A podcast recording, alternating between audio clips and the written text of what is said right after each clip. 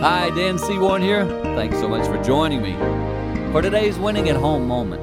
I want to talk to you a bit today about the importance of making sure as a parent you do play detective. It's just part of the deal. Now, I'm certainly not telling you to go and pry into all your kids' business, but be aware. Don't be an unaware parent.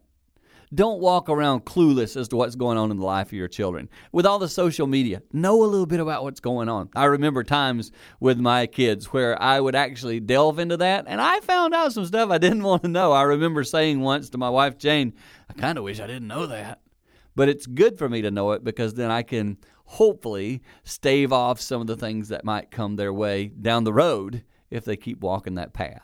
As a parent, that's part of your job, part of your responsibility. I'm not saying it's easy, but be a bit of a detective. Make sure you're aware of what your kids are involved in. It will eventually help you win at home.